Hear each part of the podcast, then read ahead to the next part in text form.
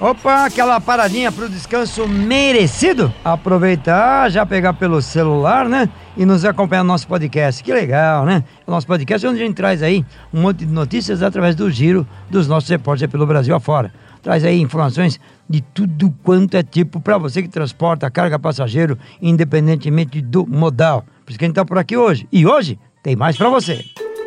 Oi, pessoal. Meu nome é Jaqueline Silva. Opa, tudo bom? Eu sou o Daniel Santana. Olá, pessoal. Eu sou a Paula Toco e este aqui é mais um Fazendo Rastros, o seu podcast semanal de notícias do transporte.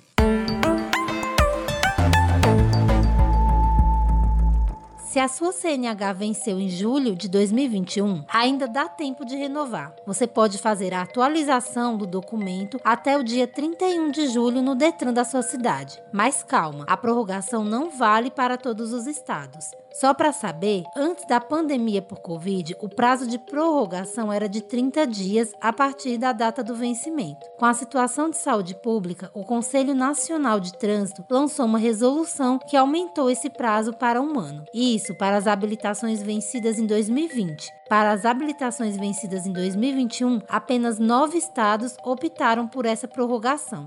Quer saber quais os estados que optaram pela prorrogação? Vai lá na matéria do site www.penaestrada.com.br. Scania completa 65 anos no Brasil e lança caminhão exclusivo. Neste sábado, 2 de julho, a Scania completa 65 anos no Brasil. Como parte das ações festivas promovidas pela montadora sueca, chega ao mercado a edição comemorativa de 65 anos no país. O veículo comemorativo conta com 265 unidades à venda e está disponível nos modelos pesados RH 450 4x2 e 6x2 de 450 cavalos de potência e RH 540 6x4 de 540 cavalos. Os motores ambos são de 13 litros e Euro 5. Além disso, o caminhão será equipado com teto alto e conta com defletores, saia lateral e pintura na cor Nardo Grey, exclusiva e customizada na saia lateral, nos paralamas e retrovisores.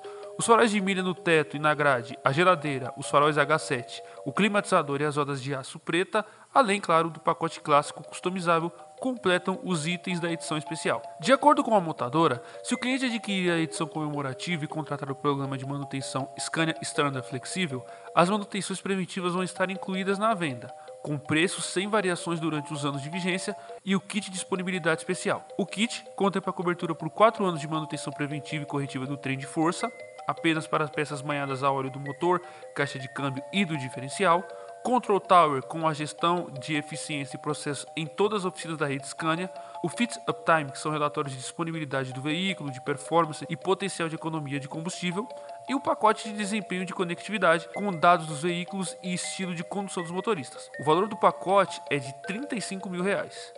As 265 unidades disponíveis do pesado também dispõem de condições exclusivas dos serviços financeiros Scania. De acordo com a montadora, com financiamento via Scania Banco, o cliente só pagará a primeira parcela em 2023, sujeito à aprovação de crédito. São seis meses de carência e 100 parcelas imediatas na modalidade CDC. Pela Scania Corretora de Seguros, o modelo poderá ser adquirido com desconto de 12% no prêmio do seguro e parcelamento em até 10 vezes sem juros. Já o Scania Consórcio, em comemoração aos 40 anos de sua fundação também em 2022, irá oferecer um desconto de 1,5% na taxa de administração para quem adquirir uma cota. Para mais informações sobre o caminhão comemorativo de 65 anos na Scania do Brasil, acesse lá penaestrada.com.br.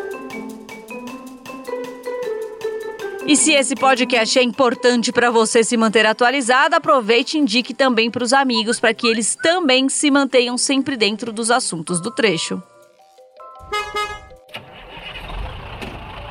A Agência Nacional de Transportes Terrestres, a NTT, autorizou o reajuste de pedágios da rodovia Fernão Dias essa semana. A revisão foi solicitada pela concessionária Autopista Fernão Dias, que administra o trecho, havendo aí um acréscimo de quase 11% no valor. Com isso, a tarifa básica passará de R$ 2,30 para R$ 2,70 para a categoria 1 de veículos e para as demais utilizando multiplicador de tarifas. Oito praças de pedágio entre São Paulo e Minas Gerais sofrerão aumento, que ainda não tem data definida para começar a cobrança. Quer saber os valores? Vai lá no nosso site www.penaestrada.com.br. Aproveitando que estamos falando sobre reajustes, a NTT também anunciou a atualização na tabela do frete mínimo. Isso porque o aumento no preço do diesel na bomba disparou o gatilho de 5% para a revisão da tabela. Agora fica a pergunta: será que o frete aumenta mesmo? Porque olha, um levantamento da plataforma Frete Brás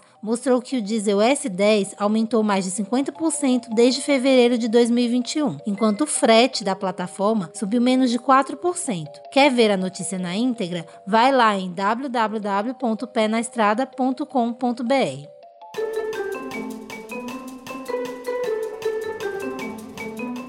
Opa, beleza, gostou? Tá lá, né? Se você achou interessante as informações, compartilhe com os amigos e com as amigas estradeiros ou não, mas tá ligado no transporte e logística, compartilhe com todo mundo.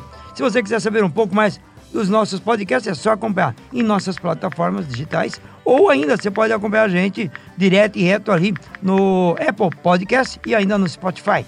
E ainda você pode achar um pouquinho complicado, achar tudo isso, vai direto na página trucão.com.br.